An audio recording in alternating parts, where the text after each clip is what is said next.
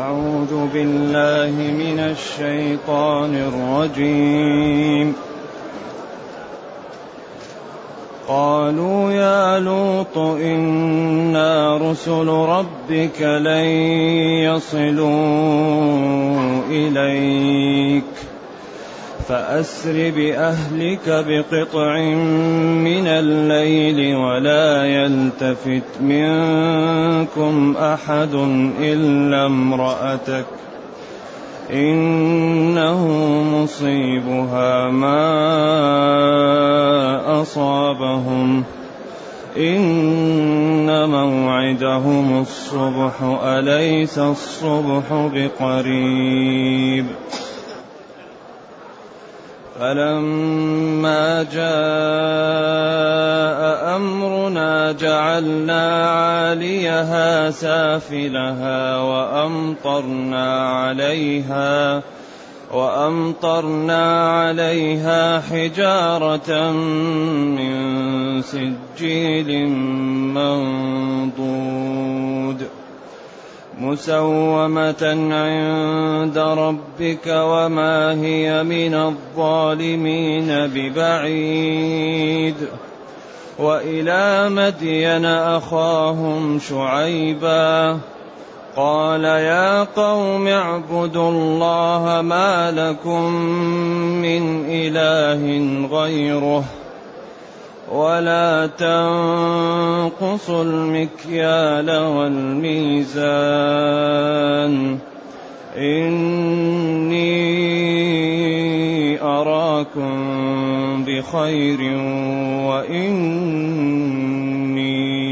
أخاف عليكم. وإني أخاف عليكم عذاب يوم محيط. ويا قوم أوفوا المكيال والميزان بالقسط. ولا تبخسوا الناس أشياءهم. ولا تعثوا في الأرض مفسدين.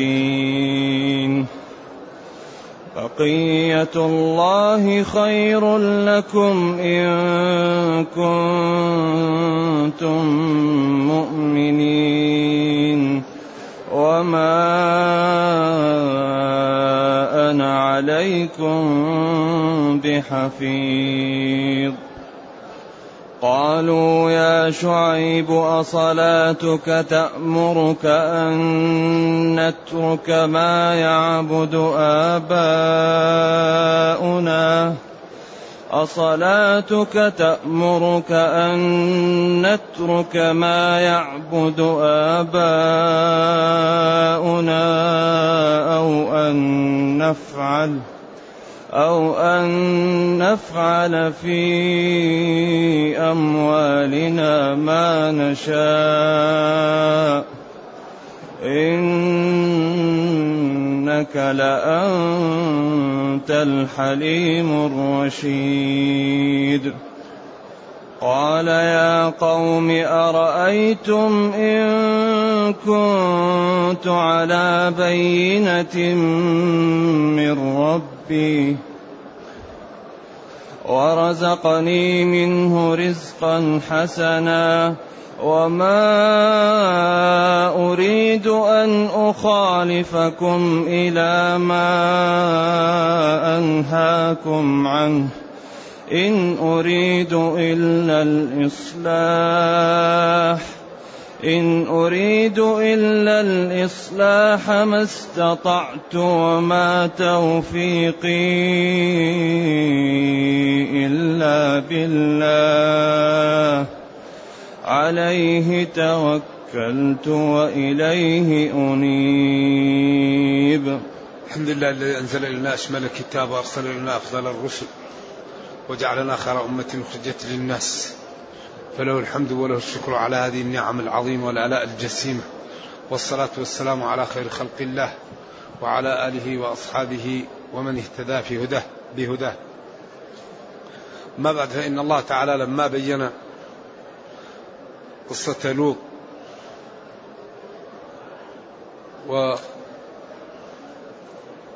ما قال لقومه من الكلام وأن هذا الأمر الذي يريدونه أمر لا يصح ولا ينبغي ولا يخشوه في ضيفه وأنهم ليس منهم رجل رشيد على سبيل الاستفهام يطلب ذلك فأجابوه إجابة غير جيدة وغير مؤدبة. وقال لهم إن أردتم الزواج أزوجكم الحلال أعطي لرؤسائكم بناتي أو أعطي لبقيتكم أزوجهم ببنات الحي لأن الرسول أب ل...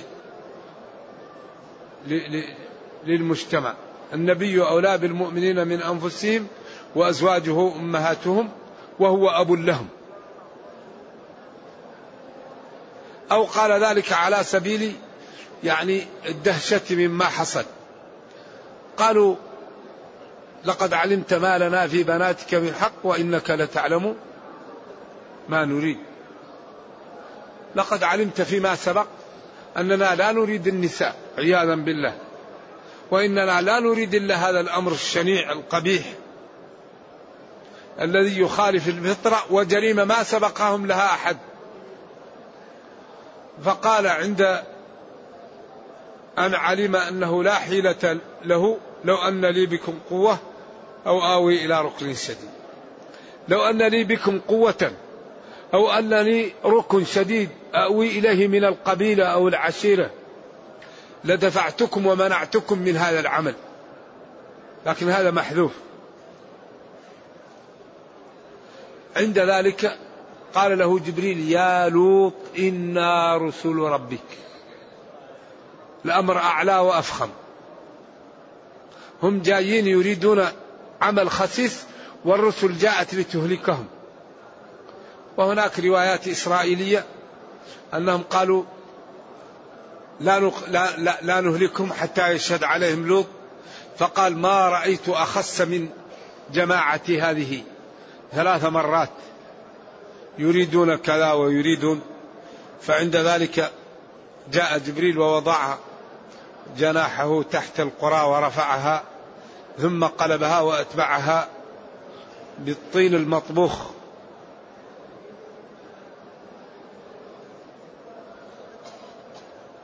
ثم اسري بأهلك فاسري وفأسري. رباعي وثلاثي كلهم قراءة سبعية. من سرى ومن أسرى وكلهم لغة وكله صحيح. قطع جزء من الليل قليل. ولا يلتفت منكم أحد إلا امرأتك. امرأتك هل مستثنية من السري أو من الالتفات؟ على كل هي هالكة هالكة لأنها مستثنية من الصالحين فسواء كانت مستثناة من السري لا يسرى بها أو من الالتفات. فهي على كلا القولين هالكة. إلا امرأتك إنه مصيبها ما أصابهم. لذلك الهداية بيد الله. ولد نوح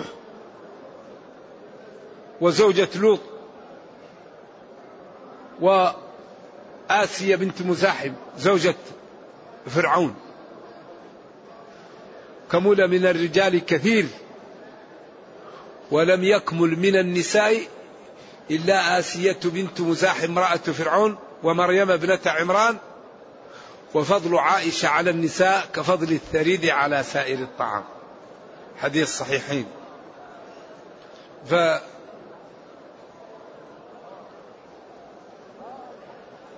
فلما جاء أمرنا الفجر جعلنا عاليها سافلها وأمطرنا عليهم حجارة من سجيل الطين المطبوخ مسومة أي معلمة عند ربك أي في كتابه قالوا كل حجر مكتوب عليه من يقع عليه. وما هي من الظالمين ببعيد؟ ويدخل في هذا دخول اولي كفار قريش الذين ناصبوا الدعوة وكفروا. فإذا لم يقلعوا عما هم عليه يحل بهم ما حل بهؤلاء. ثم قال جل وعلا وإلى مدين أخاهم شعيبا. وأرسلنا إلى مدين هذا يقال إنه أخو ان عمه إبراهيم. ومدين قبيلته. أخاهم في النسب شعيب. قال يا قوم اعبدوا الله ما لكم من إله غيره. هذه الكلمة كل الرسل متفقة عليها. كل الرسل متفقة على وحدانيه الله. ولا يوجد شيء أخطر من عدم تحقق هذه الكلمة. ولذلك نبينا صلى الله عليه وسلم لما كان عمه في أحرج وقت وأصعب وقت قال له يا عم قل لا إله إلا الله. الوقت ضيق. هو في الغرغرة قال له يا عم قل لا إله إلا الله. كلمة نحاج لك بها عند الله.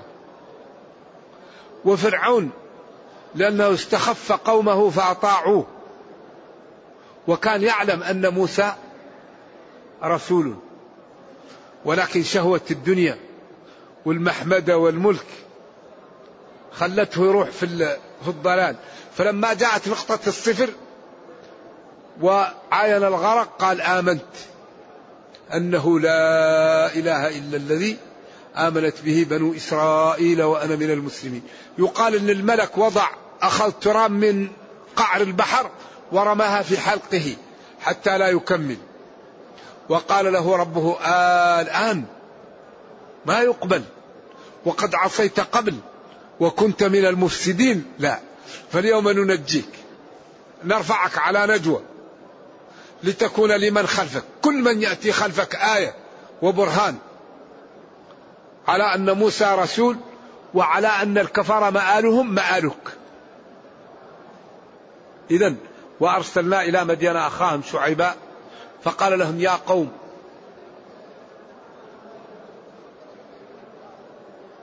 منادى مضاف إلى ياء المتكلم فيه خمسة. قومي قومية قومي قوميا. أيوة.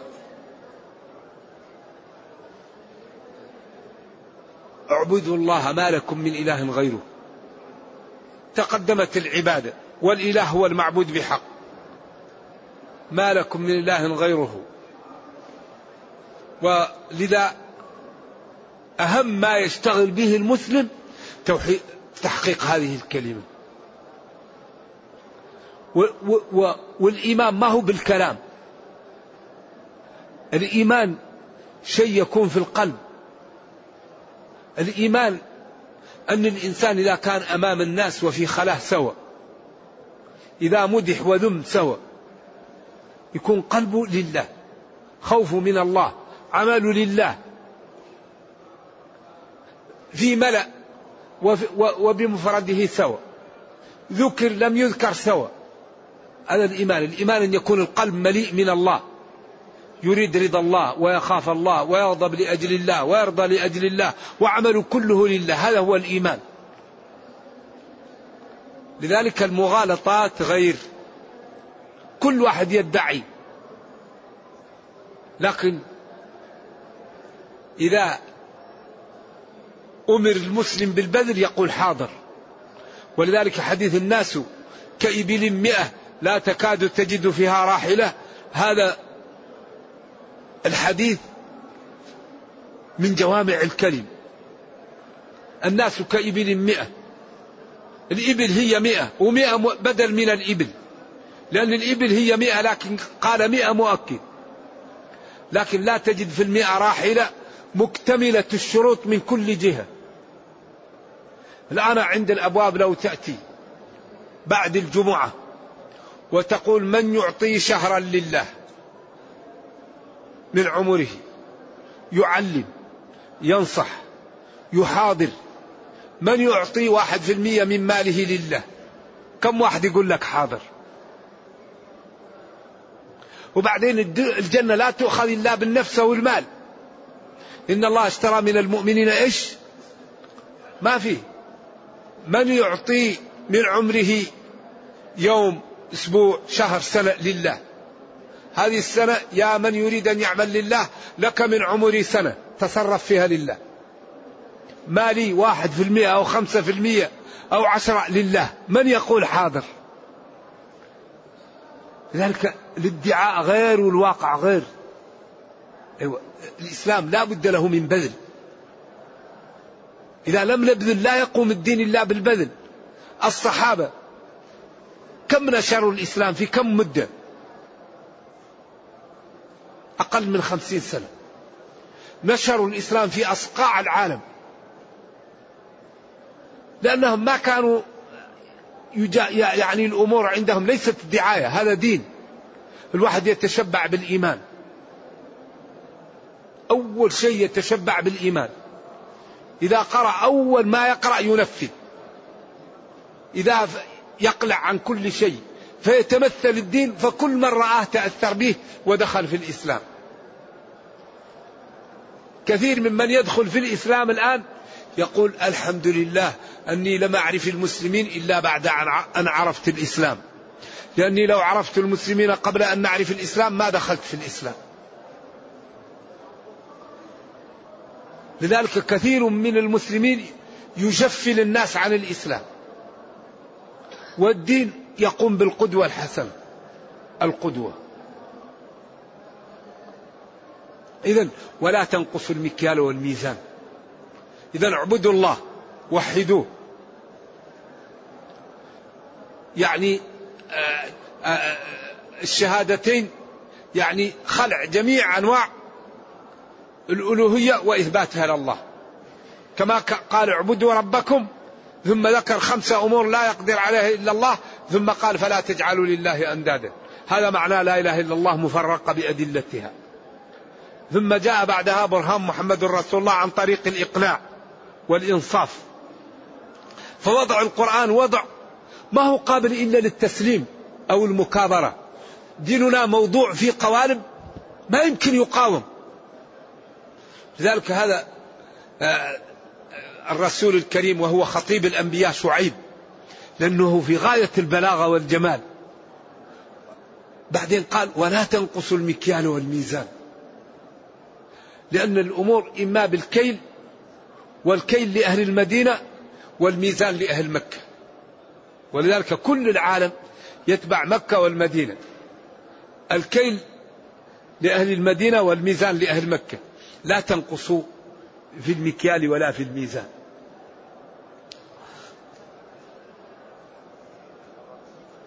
إني أراكم بخير. لستم في جوع. لستم في تعب. في غنى وفي ثراء وفي سعة ما الداعي إلى هذا هذه دناءة في النفوس وخساسة و و ورؤية يعني أمور لا تليق ولذلك نقص الكيل والميزان هذا يسبب خلل في الكون لأن هذا الكون قائم على الوزن وضع؟ الرحمن علم القرآن خلق الإنسان علمه البيان الشمس والقمر بحسبان والنجم والشجر يسجدان والسماء رفعها ووضع الميزان. ألا تطغوا في الميزان. طغيان في الميزان يسبب الدمار. فيه ليل نهار حرارة وبرودة حلال وحرام مباح وليس بمباح ميزان. هذا الميزان إذا طغي فيه يسبب دمار للكون.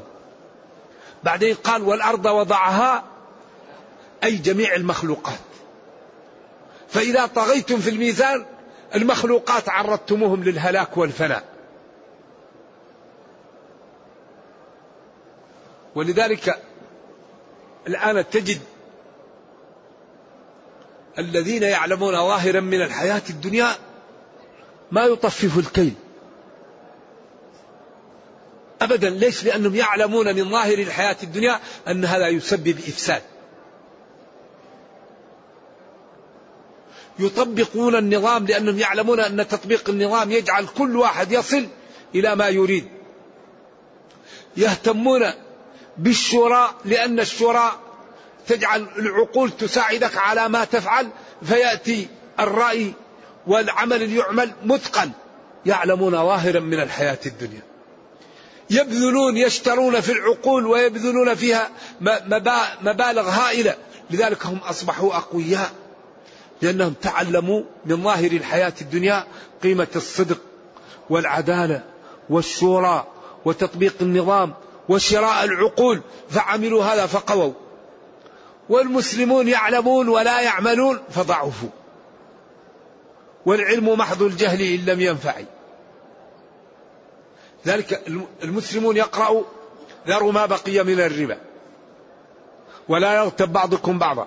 لا يسخر قوم من قوم. لا تجسسوا. لا تنابزوا بالألقاب. لا يسخر قوم من قوم. وشغل المسلمين. انظر شوفوا مشى شوف وضعه. فعلوا فعل.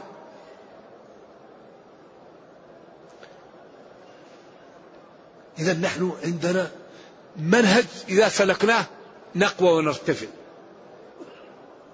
لابد الدنيا يحكمها قانون إيش؟ مبادلة. مبادلة. تدفع تربح. تنام تخسر. لذلك المسلمون يشتغلون كم ساعة؟ كم غير المسلمين يشتغلوا كم ساعة؟ إذا كان واحد يشتغل عندهم يكرموه حتى يكون العمل يحبه أكثر من نفسه وبيته. المسلم إذا كان عنده مؤسسة وزاد راتب أحد العمال يفصله فت... فالشركة تضعف. لأن القاعدة المعروفة الغنم بالغرم. يقول لك هذا يبقى زيادة راتب أفصله. طيب تفصله العقول هي اللي تنتج لك يا أخي. لذلك المسلمون يزهدون في العقول فهم ضعاف. أعداء المسلمين يشتروا العقول أقوياء. إذا لا بد لنا من طرح متأن واع وتخطيط عميق حتى تكون الأمة في المكان اللائق بها. كل شيء بالعمل. اعملوا تعاونوا اثبتوا كونوا مع الصادقين. ولا تنازعوا فتفشلوا. لا يغتب بعضكم بعضا لا يسخر قوم من قوم لا تجسسوا. إذا المشكلة الكبيرة التي تعيشها الأمة أوامر معطلة ونواهي منتهكة. هذا الذي قوض الأمة. أوامر معطلة ونواهي. فإذا انتهر المسلمون واجتنبوا النواهي وقاموا بالأسباب يكونوا في المكان اللائق به. إذا يقول ويا قوم أوفوا المكيال والميزان بالقسط. ولا تنقصوا المكيال والميزان. إني أراكم بخير. تطففوا والتطفيف هذا الحقيقة دناءة. ويل للمطففين الذين إذا اكتالوا إلى الناس وإذا كالوهم أو وزنوهم يخسرون. فهذا خطير جدا جدا وهذا جريمة ودناءة ورذيلة ويسبب خلل.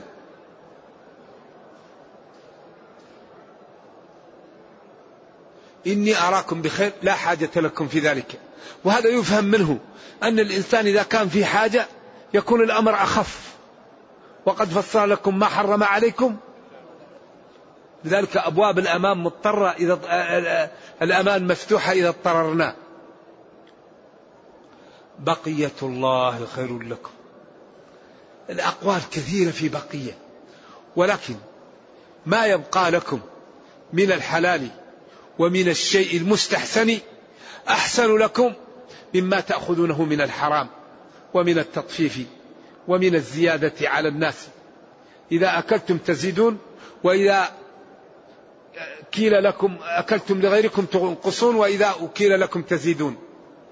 بقية ما يبقى لكم عند الله من الأعمال الصالحة ومن الأمور المباحة خير لكم كما قال جل وعلا والباقيات الصالحات خير عند ربك ثوابا. الحلال هو اللي يبقى هو اللي يدوم أما الحرام فمآله للزوال. إن كنتم مؤمنين فاتركوا التطفيف وآمنوا بالله وثقوا بما يكون لكم عند الله مما هو حلال فإنه خير لكم وأبقى وأنفع. وما أنا عليكم بحفظ أنا لا لا أملك عليكم إلا أن نبين لكم ونوصل لكم المعلومة ونحذركم. أما غير هذا لا أملكه. وما أنا عليكم بحفيظ قالوا أهل مدينة لنبيهم شعيب صلوات الله وسلامه عليه أصلواتك أو أصلاتك. صلوات جمع صلاة أو صلاة. تأمرك أن نترك ما يعبد آباؤنا أو أن نفعل في أموالنا ما نشاء. إنك لأنت الحليم.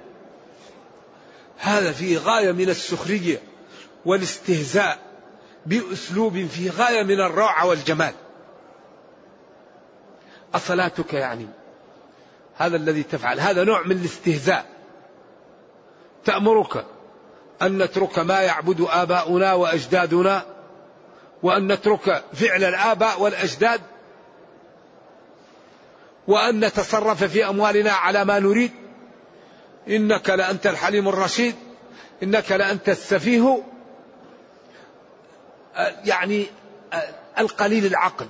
هذا هو الحليم الرشيد.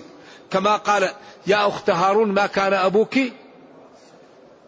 وما كانت أمك فأنت إذا أنت بخلافهم.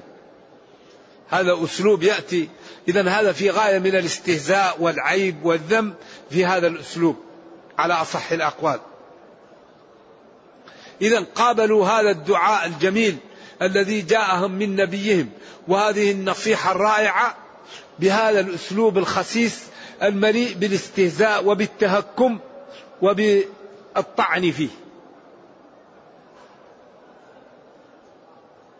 ولذلك كثير من الناس يقول آبائي وأجدادي ما يصلح أن, أن نعبد ما, ما يعبد آباؤنا. مشكلة. أو أن نتبع ما يتبع آباؤنا. أو أن نقول ما يقول الدين جاء من عند الله. ما هو بقول الآباء والأجداد اتبعوا ما أنزل إليكم. اتبعوا ما أنزل إليكم. ولذلك هذا الذي منع أبو طالب من يدخل في الإسلام منع أبا طالب أن يدخل في الإسلام الأجداد والآباء والعادة. قال هو على ملة عبد المطلب عياذا بالله. قال له قل كلمة نحاج لك بها عند الله. فجاءه شياطين الإنس وقالوا له أترغب عن ملة عبد المطلب؟ فثاروا فيه مكمنش مكمن أيوة فقال هو على ملة عبد المطلب عياذا بالله. بعدين قال لأستغفرن له ما لم أنهى فنزل ما كان للنبي والذين آمنوا أن يستغفروا للمشركين ولو كانوا أولي قربى من بعد ما تبين لهم أنهم أصحاب الجحيم. ثم تعذر عن إبراهيم. وما كان استغفار إبراهيم لأبيه إلا عن موعدة وعدها إياه. فلما تبين له أنه عدو لله تبرأ منه. الآيات. إذا قالوا له أصلاتك تمنعك أن نعبد ما يعبد آباؤنا؟ أصلاتك تأمرك أن نترك يعني ننكف عما يعبد آباؤنا؟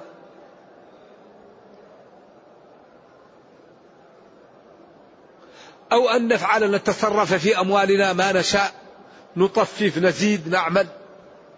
إنك لأنت الحليم الرشيد الحليم هنا المقصود بها يعني قليل العقل الرشيد السفيه. يعني عكس هذا يريده فأجابهم شعيب هذا الجواب الرائع.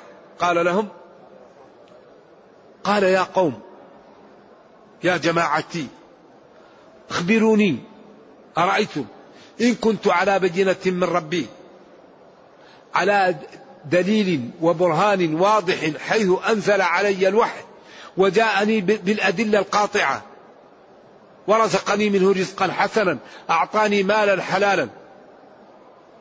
وما أريد أن أخالفكم إلى ما أنهاكم. عنه هنا هنا يعني ينبغي لنا أن نتأمل في هذا ونعلم أنه ضروري من التطبيق.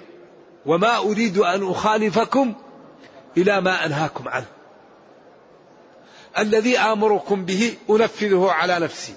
ولا أريد أن نعيب آلهتكم ولا أن نعيب ما أنتم عليه ولكن أريد إنقاذكم وإصلاحكم وتحذيركم من أن تقعوا في الهلكة والعطب وتقعوا في ورطة قبل أن يفوت الأوان عليكم. أنا لا أريد إلا أن نصلحكم وأن نبين لكم ما ينفعكم. أخبروني إن كنت على برهان وأدلة. ورزقني منه وأعطاني رزقا حسنا ومالا حلال ورسالة. ولا أريد أن أخالفكم نذهب نفعل ما أنهاكم عنه وإنما أنا أحذر من هذا وأريد إنقاذكم. إن أريد إلا الإصلاح ما استطعت. ما استطعت إلى ذلك أريد إصلاح الأمر.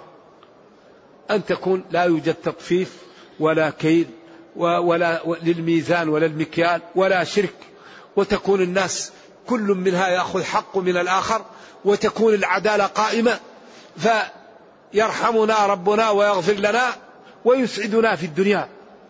لأن الله ضمن لخلقه إن استقاموا أن يصلح لهم الدارين. الذي يستقيم على على على, على دين الله الله يصلح له الدنيا والأخرى. قال فلا يضل ولا يشقى. لا يضل في الدنيا ولا يشقى يوم القيامة. وضمن لمن حرف أنه يعيش عيشة ضنك ويحشر يوم القيامة أعمى. قال شعيب إن أريد ما أريد إلا الإصلاح. ضد الإفساد. ما استطعت لذلك سبيلا. وما توفيقي إلا بالله. التوفيق والنصر والتسديد وجعل العمل القليل له ثمرة كبيرة هذا أمر لله. توفيقي في حركتي وعملي بالله. هو الذي يوفقني لأن نبين ونرشد وأن نستقيم وأن ننصح وأن يهتدى على يدي. عليه توكلت. لا على غيره. وإليه أنيب. أرجع إليه وأتوب إليه. وأعود عن كل خطأ عملته. ولذلك الذي يتوكل على الله الله يحميه. ومن يتوكل على الله فهو حسبه. كافي.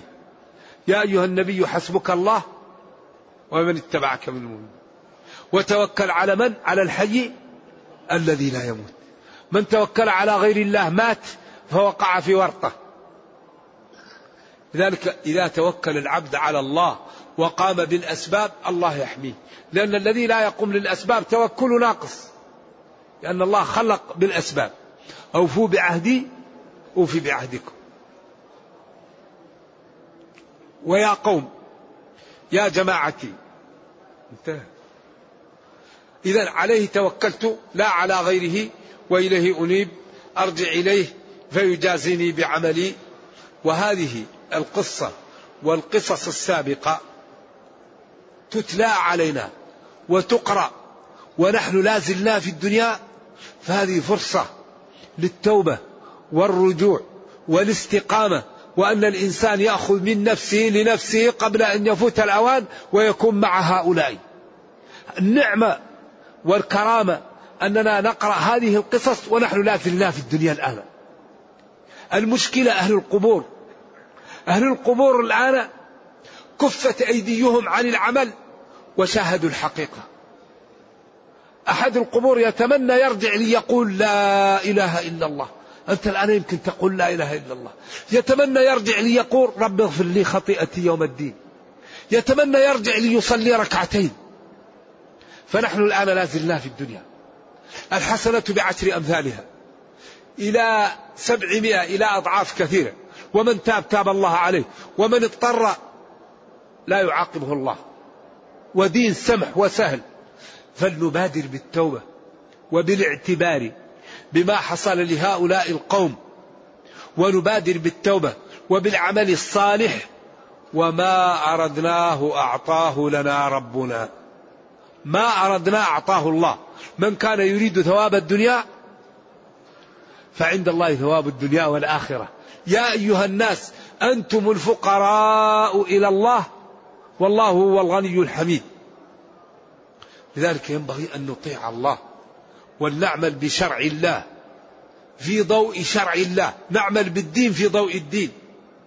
وما أردناه أعطاه لنا ربنا. سؤلنا يعطينا. ما نخاف يدفع عنا.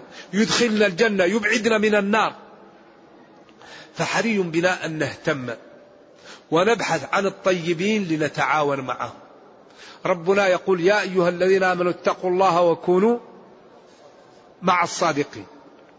لابد كل واحد منا يبحث عن الصادقين ويأخذهم بالأحضان. تكونوا مع الصادقين. تعاونوا على البر والتقوى. سنشد عضدك بأخيك. هذا شعيب قومه يقول ولو, ولو لا رهطك لذلك يقول ولا تنازعوا. تفشلوا. إذا لابد نعرف موارد العز ونذهب إليها وندعو لها ونعرف موارد العطب فنحذر منها ونبتعد منها. نرجو الله جل وعلا أن يرينا الحق حقا ويرزقنا اتباعه وأن يرينا الباطل باطلا ويرزقنا اجتنابه وأن لا يجعل الأمر ملتبسا علينا فنضل. اللهم ربنا أتنا في الدنيا حسنة وفي الآخرة حسنة وقنا عذاب النار. اللهم اختم بالسعادة آجالنا واقرم بالعافية غدونا وآصالنا واجعل إلى جنتك مصير لنا ومآلنا يا أرحم الراحمين. اللهم اغفر لنا ذنوبنا كلها دقها وجلها أولها وآخرها علانيتها وسرها. يا حي يا قيوم برحمتك نستغيث أصلح لنا شأننا كله ولا تكلنا إلى أنفسنا طرفة عين. سبحان ربك رب العزة عما يصفون وسلام على المرسلين والحمد لله رب العالمين. وصلى الله وسلم وبارك على نبينا محمد وعلى آله وصحبه. والسلام عليكم ورحمة الله وبركاته. ما معنى قوله تعالى له معقبات من بين يديه ومن خلفه يحفظونه من أمر الله. هذه من يمكن تكون بمعنى الباء وحروف الجر تتعاقب أي يحفظونه بأمر الله. أو تكون من ابتدائية وله معقبات من بين يديه ومن خلفه يحفظونه المعقبات وأولئك ذلك صادر من أمر الله تعالى. أو بدايته وعمله من الله تعالى من الله لا من غيره نعم ما معنى قوله تعالى والباقيات الصالحات خير عند ربك ثوابا؟ أي الباقيات جمع باقية والصالحات جمع صالحة. خير عند الله. عند ربك ثوابا من أمور الدنيا ومن الأمور الزائلة. لأن الدنيا عرض. قل متاع الدنيا قليل متاع. والآخرة خير لمن اتقى. إن الدار الآخرة لهي الحيوان لهي الحياة الباقية. الباقيات الصالحة هي الدار الآخرة. ما يعمل من الأفعال المخلص فيها هذه هي الباقيات الصالحات. نعم. الذكر القرآن الدعاء الاستغفار الأعمال المخلص فيها لله هي التي تبقى للإنسان. يقول الرجاء تفسير هذه الآية وإذا حشر الناس كانوا لهم أعداء وكانوا بعبادتهم كافرين. هذه الآية تبين أن العابدين والمعبودين يتخاصمون يوم القيامة.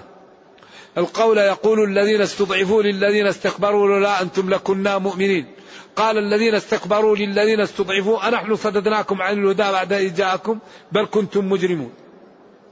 بعدين ما ينفعهم التخاصم؟ يتخاصمون. لا لا. كلكم في النار وكلكم كفر ولا ينفع التخاصم.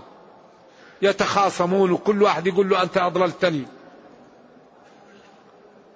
ولذلك يقولون والله ما كنا مشركين. انظر كيف كذبوا على أنفسهم وضل عنهم ما كانوا يفترون. نعم. و يوم القيامة يعني كل من كان كافرا تقوم عليه الحجة ويؤمر بإتباع من كان يعبد. فإذا قال ما كنت كافر جلد يشهد عليه. تنطق الجلد ينطق الفخذ. وقالوا لجلودهم قالوا انطق الله. إذا ما فيه إلا الصدق.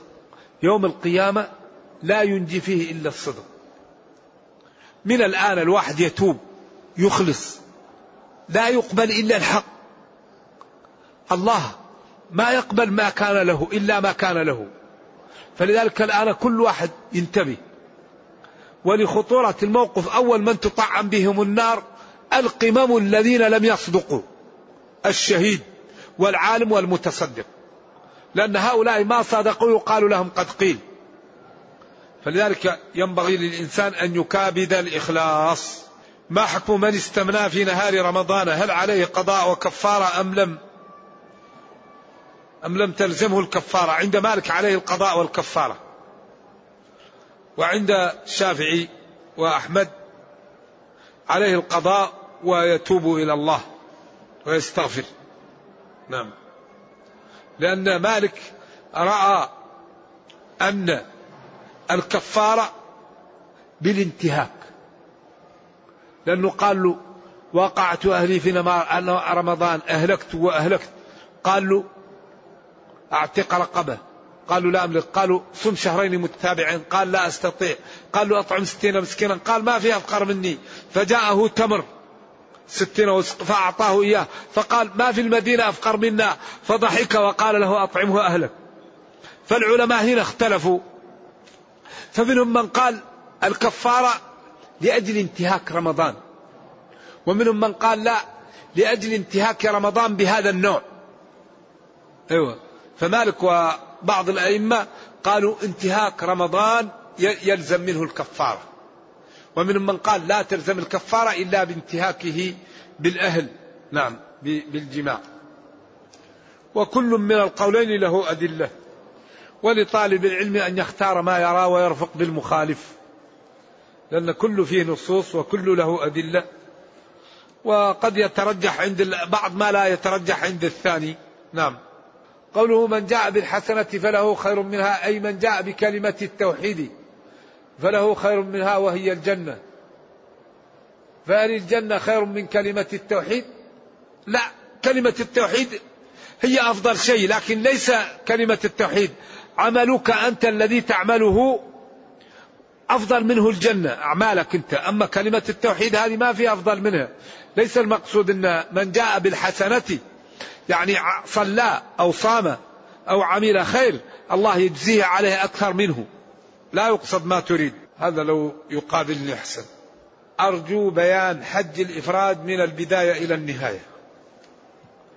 حج الإفراد أن يأتي المسلم لأي ميقات من المواقيت إذا كان خارجا عنها. ويحرم بكلمة الحج في أشهر الحج ويطوف بالبيت ويسعى ويبقى على إحرامه حتى يكون اليوم الثامن. فيبيت بمنى الليلة التاسعة ويصلي خمس فروض ثم يطلع إلى عرفات ويقيل فيها حتى تغرب الشمس ثم يمر بمزدلفة ويجلس فيها إذا كان صحيحا ويصلي الفجر. ويقف فيها يدعو حتى يسفر جدا. ثم يأتي لمنى ويرمي جمرة العقبة بسبع حصيات. ثم يقصر أو يحلق والحلق أفضل. ثم يطوف طواف الإفاضة. هذا هو الإفراد. ثم يبيت بمنى ليلتين إن كان غير متعجل. وإن كان متعجلا وإن كان غير متعجل يبيت ثلاث ليالي. ويرمي يوم الحادي عشر الحصيات الثلاثة يرمي جمرة العقبة يوم العيد فقط بسبع حصيات ولا يدعو عندها واليوم الحادي عشر يرمي الجمرة الصغرى ثم الوسطى ثم الكبرى ويدعو عند الأولى والثانية والثالثة لا يدعو عندها ويرمي كل واحدة بسبع حصيات ولا بد أن يرمي وأن يكون بحجر وأن تثبت في الحوض. والحجر الكبير مكروه والصغير لا يجزي. من الحشر الخز ويدعو طويلا عند الأولى والثانية والثالثة لا يدعو عندها. يفعل ذلك اليوم الثاني الحادي عشر والثالث عشر. يبدأ الرمي من بعد الزوال على القول الراجح إلى غروب الشمس. فإن لم يستطع أن يرمي في اليوم الأول أو اليوم الثاني قد يأخذ جميع الحصى ويرميه في اليوم الثالث ولا شيء عليه على القول الراجح. إن كان الإنسان يخاف من الزحام. قد يؤخر الحصى بكامله إلى اليوم الثالث عشر ويرمي جمرة العقبة ثم يعود ويرمي الأولى والثانية والثالثة ثم يعود ويرمي الأولى والثانية والثالثة ثم يعود ويرمي الأولى والثانية والثالثة وينصرف ولا شيء عليه على القول الراجح. لأن كل وقت الرمي وقت للرمي. ومن ترك جزءا من نسكه فليرق دما. الواجبات تجبر بدم والمسنونات والمندوبات فيها الأجر ولا إثم في تركها والأركان لا بد أن يفعل أن يفعلها الحاج الأركان أربعة والواجبات سبعة والمحظورات سبعة. فهذه الأمور وموجودة كتب والذي يريد أن يحج لا بد أن يأخذ كتاب الحج ويدرسه أو يصحب شيخا عارفا. أما الإنسان يتعب ببدنه وبماله وتكون حجته فاسدة أو ناقصة. هذا لا ينبغي للمسلم. ينبغي للمسلم الذي جاء من بعيد وتكلف الأموال والوقت أن يحافظ على حجه. وإذا دخل في الإحرام يبتعد عن القال والقيل وعن الجدال وعن الفسوق وعن الرفث. هذه الأشياء تجعل الحج لا يكون مقبولا لا يكون متقيا صاحبه. الجدال وش؟ والرفث والفسوق. فلا رفث ولا فسوق ولا جدال. هذا خبر بمعنى النهي. أي لا تفسقوا ولا ترفثوا ولا تجادلوا لأن الجدل مظنة للغضب والغضب مظنة لعدم الاتزان. فإذا غضب الإنسان قال كلام لا ينبغي اغتاب. أو سب. فلذلك قال له لا تغضب. وهي خمسة أيام. فليبادر الواحد فيها وليبتعد عن القال والقيل ويشتغل بما يعني التلبية وذكر الله والاستغفار والدعاء. وأفضل ما قلت أنا والنبيون من قبلي لا إله إلا الله وحده لا شريك له. له الملك وله الحمد. يكثر منها. وما أراده يعطيه الله له. قال تعالى فمن تعجل في يومين أي فذنبه مغفور. ومن تأخر أي فذنبه مغفور لمن اتقى. إذا هذا بيان الحج المبرور. ولذلك التأخر ليس مظنة للإثم. حتى يقال فمن تأخر فلا إثم عليه. أي فمن تأخر وقد اتقى في حجه فذنبه مغفور. ومن تعجل وقد اتقى في حجه فذنبه مغفور. لذلك قال لمن اتقى. نرجو الله أن يرزقنا وإياكم حجا مبرورا. هذا آخر السؤال بس يقول الصلاة بعد أذان الفجر والإقامة مطلقا. كان يصلي ثمانية ركعات. هل مشروع؟ لا. بين الأذان والإقامة تصلى ركعتي الفجر فقط. الليل كل صلاة. من بعد العشاء. في من كل الليل أوتر رسول الله صلى الله عليه وسلم. وانتهى وتره وتره إلى السحر في آخر الزمن. أول الليل وسط الليل آخر الليل تصلي إحدى عشر مئة ركعة ألف ركعة ركعتين ركعتين مثلا مثلا فإذا خاف الفجر أو ترى بواحدة. وأفضل شيء إحدى عشرة ركعة. أربعا فلا تسأل عن حسنهن وطولهن. وأربعا فلا تسأل عن حسنهن وطولهن. وثلاثة ما زاد رسول الله صلى الله عليه وسلم في رمضان ولا في غيره على إحدى عشرة ركعة. لكن قال صلاة الليل مثلا مثلا يريد أن يزيد يريد أن يعمل باب مفتوح. إذا قال الإمام آمين إيه، ولا الضالين فينبغي للمأموم أن يقول آمين. فإنه إذا وافق تأمينه تأمين الملائكة غفر له. هذا يقول ما حكم الغناء مع التفصيل. هذا مسألة طويلة عريضة. ولكن الذي لم يسمع الغناء ووضع في القبر لا يقول له الملائكة ليش ما سمعت الغناء؟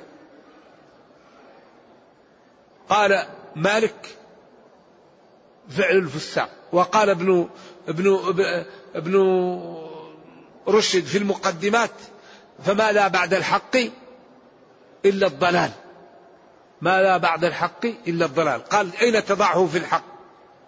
وقال الشوكاني في نيل الأوطار والحق إنه إن خرج عن دائرة الحرام لا يخرج عن دائرة الاشتباه والمؤمنون وقافون عند حدود الله. وقال الشافعي ومالك هو من فعل الفساق. فالذي يبتعد عن هذا. وقال العلماء واستفزز من استطعت منهم بصوتك. ومن الناس من يشتري له الحديث ليضل عن سبيل الله. وفي الحديث والذي نفسي بيده ليأتين أقوام يبيحون حرى والحرير والمعازف. ف وأقسم ابن مسعود إنه ينبت النفاق في القلب. فينبغي للإنسان أن يبتعد ويقرأ سورة البقرة والقرآن. القرآن جميل. تبيانا لكل شيء. خذ العفو وأمر بالعرف وأعرض عن الجاهلين. إن الله يأمر بالعدل والإحسان وإيتاء ذي القربى وينهى عن الفحشاء والمنكر والبغي يعظكم لعلكم تذكرون. هل في شيء أجمع من هذا؟ وبعدين نحن أسراء. نصبر حتى نذهب إلى الجنة. الأسير يصبر حتى يذهب إلى وطنه. فهذه الغناء وهذه المزامير أقل ما يقال فيها أنها تحرك الشهوة وتحرك الشيطان.